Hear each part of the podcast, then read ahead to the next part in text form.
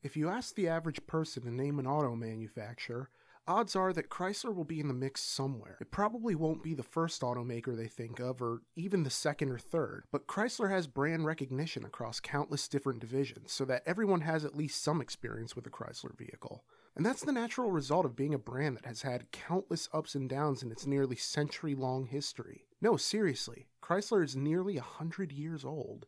And I suppose this is the part where I go into their history because to understand where they are now, we have to understand where it is they came from. And that's not exactly something you can just brush past in 30 seconds. So let's get to it. Chrysler was founded in 1925 by Walter Chrysler. He was a corporate fixer, sort of like the automotive version of the wolf from Pulp Fiction. His job was to completely restructure automotive manufacturer Maxwell Motor Company, and he was trusted to do this because he'd already rescued Willys Overland Motors a few years earlier. You see, when John Willys created the Willys Corporation, his goal was to create a flagship six cylinder vehicle. However, the 1920 recession dashed whatever hopes Willys had to turn a profit, so they brought in Walter Chrysler, the former president of Buick. And one of the first things he did was ditch the Willys 6 in favor of a less complicated model that would be referred to as the Chrysler 6. He then auctioned off corporate assets to pay off debts while also selling the Chrysler 6 prototype to his former boss, General Motors co founder William C. Durant who would modify it into the 1923 Flint, which was a car utilizing a six cylinder Continental engine. The car was a success, and Walter Chrysler managed to give Willys Overland a fresh start. So when Chrysler was brought in to do the same for Maxwell Motors, he brought along Owen Skelton, Carl Breer, and Fred Zeder, three former Studebaker engineers who'd helped him in developing the Chrysler 6, to rework the original prototype and bring it to market as a finished product. Together, they would eventually achieve this goal with the launch of the six cylinder Chrysler in 1924. This would set the standard for what Chrysler would aim to be affordable luxury vehicles known for innovative top flight engineering. And that's straight from the Chrysler website.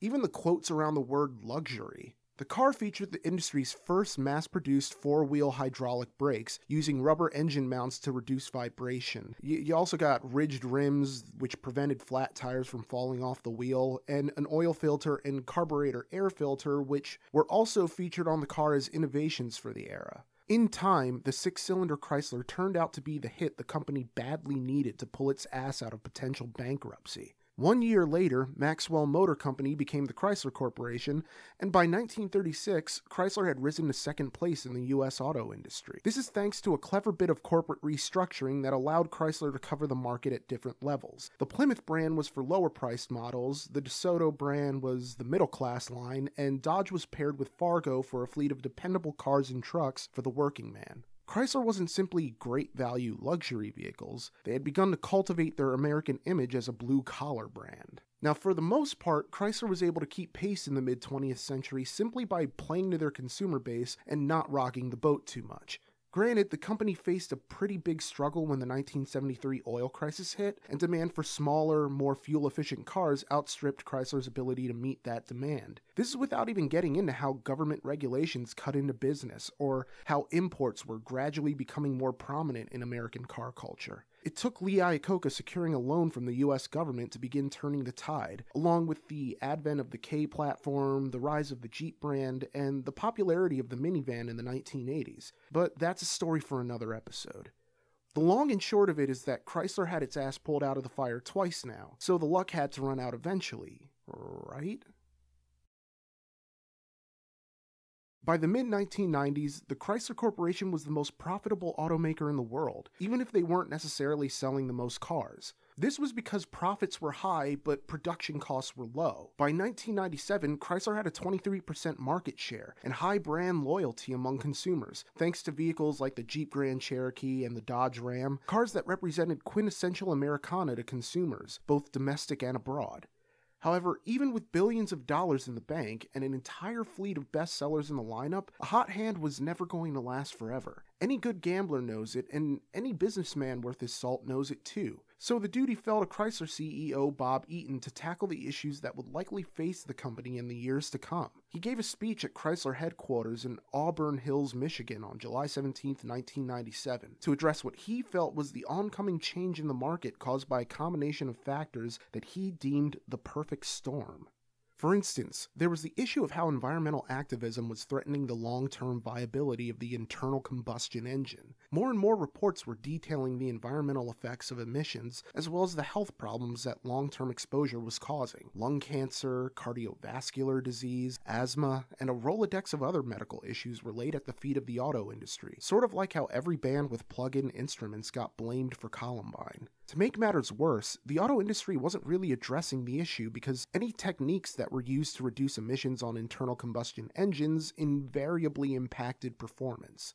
Another issue facing Eaton and Chrysler was the shifting dynamics in the market in the late 90s. It used to be that you could market a particular type of car to a particular type of person and expect it to sell. But that kind of stopped being the case in the late 90s. Suddenly, trucks, sedans, SUVs, they were all competing for the exact same demographics because so many of those demographics overlapped. More than ever before, buyers were resisting categorization and just buying whatever the hell they wanted, which generally made it harder to figure out what exactly it was people even wanted in the first place. You could get whatever the hell you wanted because the economy allowed you to do just that.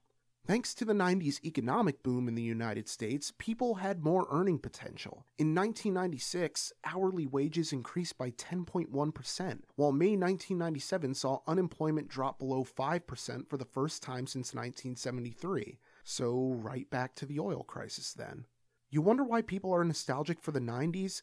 It's not because of the movies or the music or the video games, although those are part of it. It's because America was truly the country that was promised on all the brochures and in all the patriotic rhetoric of the time. America was a land of promise and opportunity, which is not to say that it wasn't that in other decades, but in the 90s, the economy reflected that possibility more than in most eras. But Eaton could see the writing on the wall and expected that the auto industry would struggle to keep up with the changing tastes of the American public and the demands it would make on production. It really was a perfect storm, and as Eaton stated in his speech, the only way to survive the perfect storm is to avoid being in its path in the first place, to be somewhere else altogether when the time comes.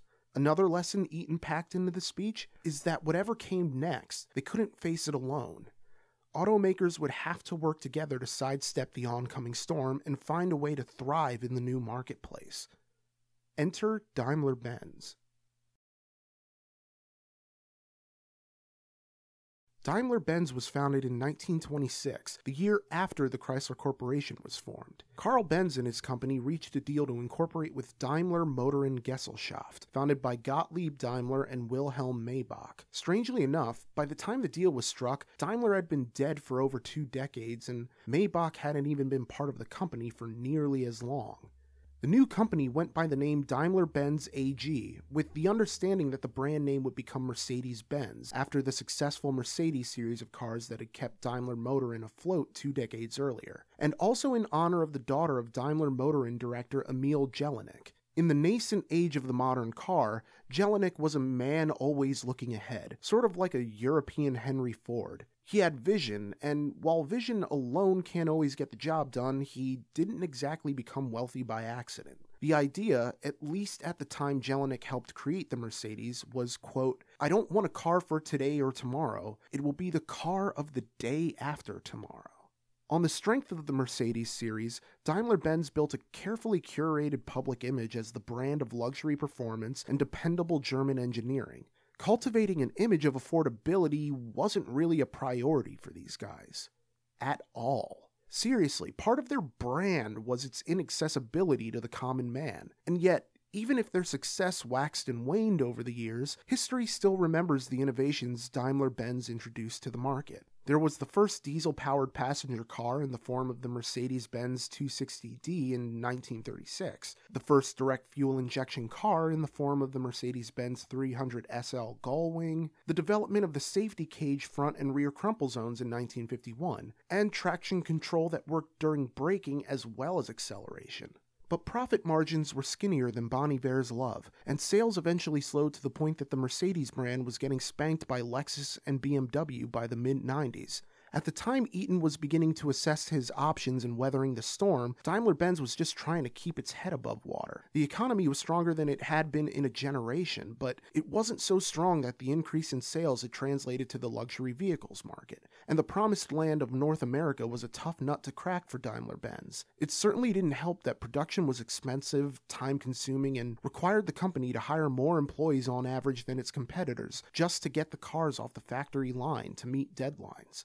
So Daimler Benz looked for a partner to help increase efficiency, lower costs, and reach the North American consumers in ways they'd largely failed to do. Chrysler ticked all the boxes, so talks began, with the goal of crafting a truly global brand capable of speaking to the demands and needs of all consumers. Now, you would think someone would have recognized that this partnership was a bad idea from the start, given how vastly different the two brands were in terms of philosophies. But Daimler Benz was desperate, and Eaton was anxious since shareholder Kirk Kerkorian had attempted a hostile takeover of Chrysler a few years earlier, and Eaton was afraid of something similar happening again. Needless to say, like a courtship between two love drunk Vegas newlyweds, talks escalated, and on May 7, 1998, Eaton formally announced a merger between Chrysler Corporation and Daimler Benz. It was a $37 billion marriage that Daimler Benz CEO Jurgen Schrempp famously declared a merger of equals, a merger of growth, and a merger of unprecedented strength. And while plenty of people believed Schrempp at the time the deal was signed and the stocks were swapped, history tells a different story altogether. The merger began well enough. In 1998, revenues increased by 12% over the previous year. Net income increased by 29%, operating profits were up 38%, and over 19,000 new jobs were created. But a little more than a year into the merger, the bloom was off the rose. One of the biggest issues right off the bat was the us versus them mentality at the newly minted Daimler Chrysler AG. Although Daimler Benz arguably needed Chrysler more than Chrysler needed them, there was still a pervasive attitude that the German automaker was this hoity toity, holier than thou brand. Meanwhile, Chrysler was seen as the uncultured American ogre in need of a good ass washing. This isn't to say that Daimler Chrysler didn't at least try to keep things civil between the two divisions, as the transition team paid millions to send employees to sensitivity workshops centered on German dining etiquette or sexual harassment in the American workplace. The idea was to engender a better sense of cultural understanding between the Americans and the Germans, since their corporate approaches were so significantly different. The Americans were risk takers with an eye towards a more individualistic form of business. Every man is responsible for his own advancement, and while companies did have team oriented practices, it was ultimately up to each individual to see that his or her goals were met and that his contributions were completed. How the job gets done didn't matter as much as the job simply getting done at all. Another big factor in the American business model is that there's less separation between the different levels in the hierarchy, so that the left hand usually knows what the right hand is doing. By comparison, the Germans were far more risk averse, with less of an emphasis on the individual and more on the collective team or brand. There's also less of a trial and error mentality in production, because to the German engineers, it mattered how the job got done. Yes, it was important for them to reach their respective goals, but they weren't going to do it flying by the seat of their pants. It's sort of like math class. Americans didn't care as long as they got the right answer, but German engineers wanted you to show your work. So they created detailed plans that essentially served as a kind of Bible, an immutable document that was the final word on how things were to be done. Less trial and error and more precision, even at the risk of costing time and money. Benz also cared about where the sales were coming from, since they had a reputation to uphold. But the only thing Chrysler cared about was that the checks cleared. Essentially, neither brand could be themselves in this partnership, because they were complete opposites. By teaming up with Mercedes Benz, Chrysler lost a bit of its rugged, everyman shine, while Mercedes Benz lost some of its patrician, aristocratic luster after being lumped in with us Yanks. So it was only natural that the Germans would become offended once they learned their American counterparts were making more than them. A lot more. Like four times more. Conversely, the Americans sort of gloated about their privileged position relative to their lower class reputation, while also being pretty sore about having that lower class reputation in the first place.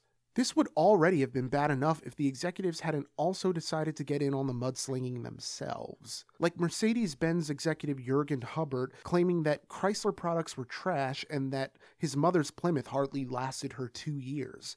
Bob Lutz, the guy everyone thought Iacocca was going to pick as his Chrysler successor, ended up firing back and claiming that the Jeep Grand Cherokee earned higher marks in customer satisfaction than the Mercedes M Class. To make matters worse, biases between the brands meant that their retail and distribution divisions were kept separate as well, since Mercedes Benz dealers felt Chrysler brand cars compromised the high class integrity of the luxury models they were trying to sell, while Chrysler dealers didn't want any part of that bougie Benz bullshit. Of course, the mismanagement of Daimler Chrysler extended to the actual products being foisted onto the global car market. For instance, Daimler Chrysler struggled in Europe because the Daimler Benz side of the team insisted on pushing the Mercedes A Class, a $20,000 car that wasn't up to the standard of comparable vehicles from Renault, Fiat, and Volkswagen, cars which retailed for between $4,000 and $11,000 less than what an A Class went for. Normally, brand loyalty would mean that previous Benz consumers would pay extra just for the standard of quality they'd come to expect from the German engineers. But the A Class was a disappointment by any standard, featuring a host of problems that included an automatic transmission that was prone to slipping in first gear, occasional power steering failures, and the risk that your car might stall near a stop. It was a complete mess that flew in the face of the initial purpose of Daimler Chrysler. At first, the goal was to build new Chrysler vehicles using parts and even design framework from Daimler Benz vehicles as a method of cutting costs and boosting Chrysler's global reputation by linking it to Mercedes. But like a kid with a new toy in a house full of cousins, Daimler Benz didn't really want to share with Chrysler. They handed them some suspension and steering parts and a few other scraps, but that was mostly it and morale sank after Bob Eaton retired from the company in early 2000, having spent his final months in the company generally sulking around and struggling to come to grips with how badly the merger was playing out. Many of the visionaries behind the Chrysler brand began to jump ship as well, leaving the company without a sense of direction. Along with Eaton, the Daimler Chrysler Company lost Chrysler president James P. Holden, as well as visionary designer Tom Gale, who designed the 1970 Barracuda, in addition to heading up the team that developed the K platform, as well as the first modern minivans. He was also one of the minds behind the LH platform, so yeah, this was a pretty big loss to the company. To make matters worse, longtime managers from different divisions joined in bailing on the company as profits took a plunge. Over the course of the third quarter of 2000, Chrysler recorded a loss of $512 million, with shares dropping from $108 to just $40 in 19 months. This speaks to perhaps the biggest problem with the partnership. There was never a singular, unified vision. It was just two separate companies sharing one name when they were supposed to be equal partners. Then again, as it turns out, Chrysler and Daimler Benz being equals was never really part of the plan.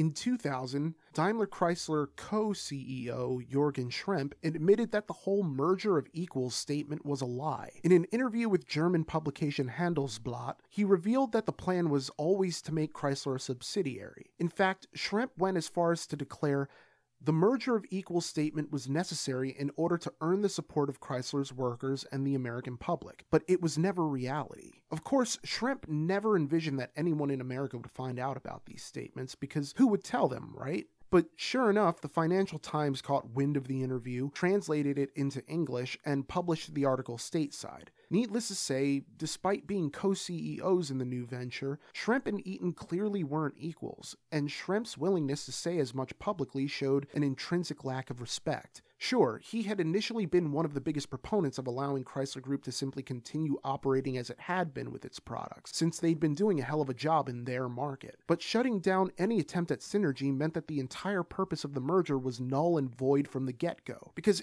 if you're not going to integrate your products, the means of production, and the methods of distribution and retail, then why even merge in the first place? Schrempp pretty much gave up on the pretense of a merged company by late 2000, putting a German management team in place at Chrysler, headed by German auto executive Dieter Zetsche and Wolfgang Bernhard as the new COO. And while Zetsche did manage to bring Daimler Chrysler back into profitability by the time his run came to an end a few years later, the damage had been done, and the Chrysler brand had nowhere near the value it did a decade previous.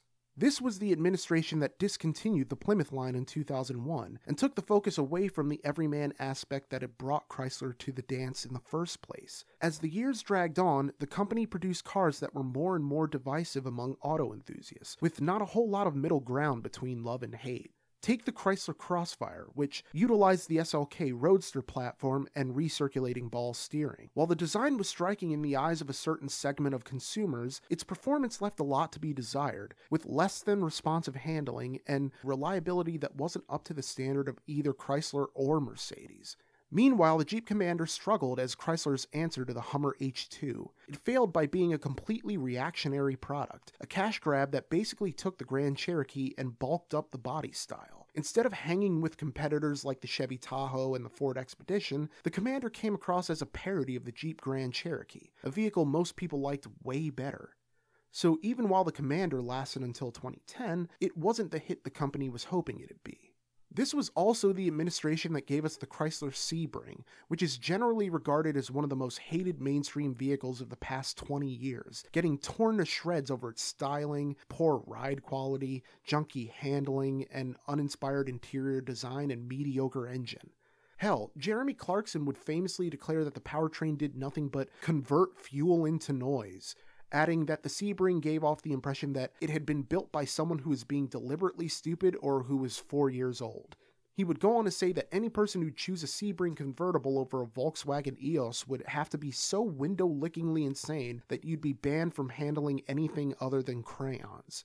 Ultimately, it was a large scale issue that hit Chrysler harder than most. The prices weren't as competitive as they used to be, and the engineering wasn't as reliable as it had once been. In much the same way the merger caused Mercedes Benz to lose some of its engineering efficiency, Chrysler was similarly affected, as if they'd forgotten that quality cars made cheap was their stock in trade.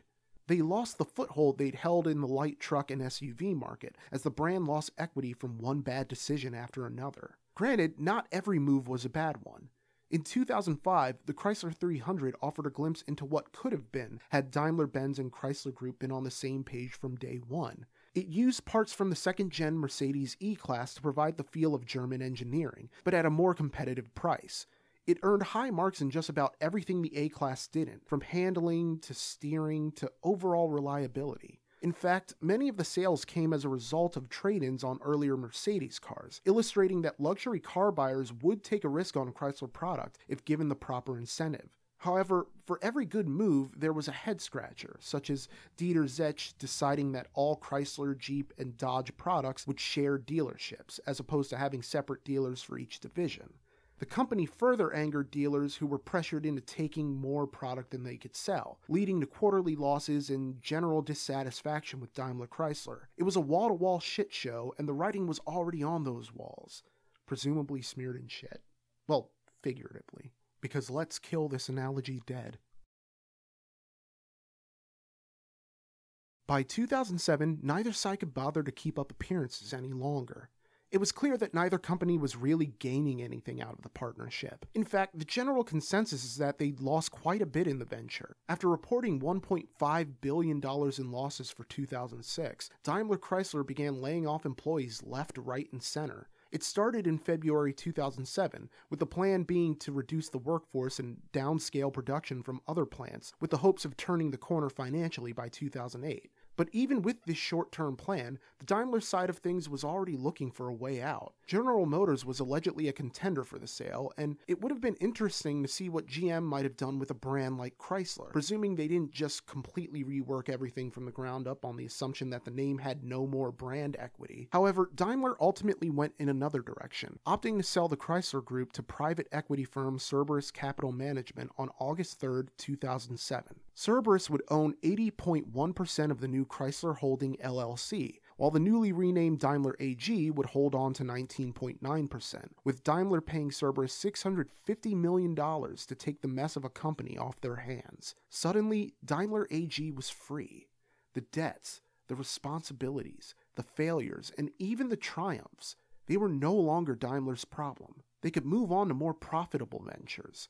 And while not everything Daimler would go on to do would be a hit, they can claim an investment stake or outright ownership in countless automotive concerns. Everything from Mercedes Benz to Beijing Automotive Group, Chinese automaker Denza to Russian truck maker Kamaz. Hell, Daimler AG is currently the second biggest truck manufacturer in the entire world, and the 13th largest car manufacturer as well.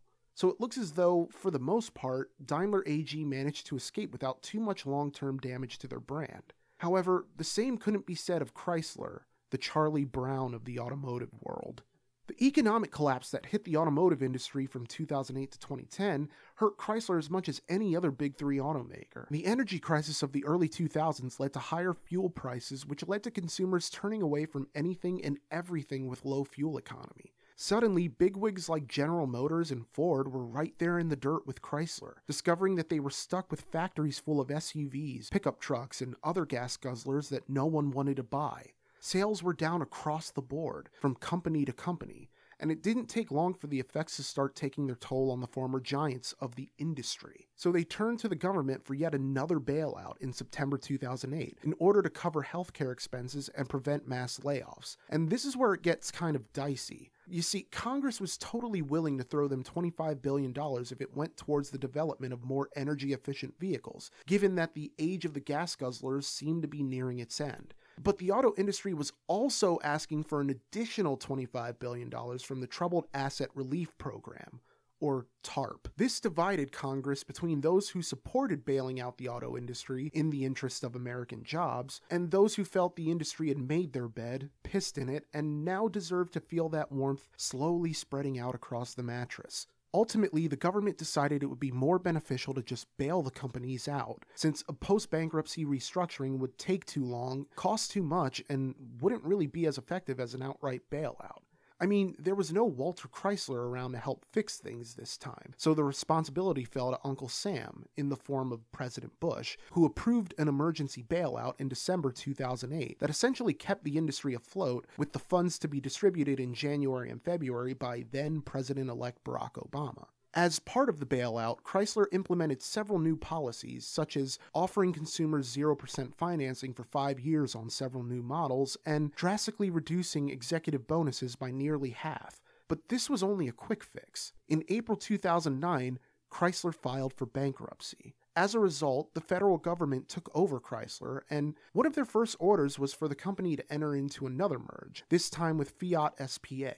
Suddenly, Chrysler was in a position to regain its former place in the automotive industry, as the merger made them the sixth largest auto manufacturer in the world. By May 2011, Chrysler managed to repay $11.2 billion of its $12.5 billion in TARP loans. So the government only lost $1.3 billion on the loan. And while $1.3 billion is a lot of money, it's kind of surprising Chrysler was ever able to pay back as much as they did at all, considering the shape they were in.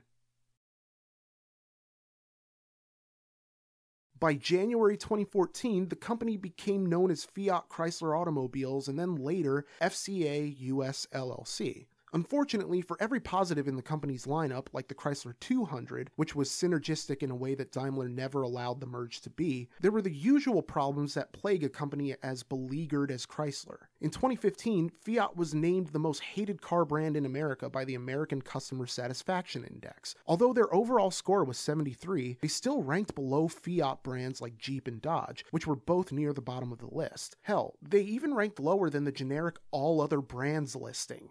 Naturally, any aspersions cast on Fiat impacted the Chrysler brand itself, and shares took a bit of a tumble, although they did manage to bounce back. Still, Fiat Chrysler would continue to face problems. Just this January, the EPA put the company on blast for emissions cheating. This is still technically an ongoing scandal, but they could face fines stretching into the millions, potentially billions of dollars. That Chrysler continues to survive in any form is a minor miracle, but it looks like this is simply a company you can't kill, like Señor Chang or Impact Wrestling.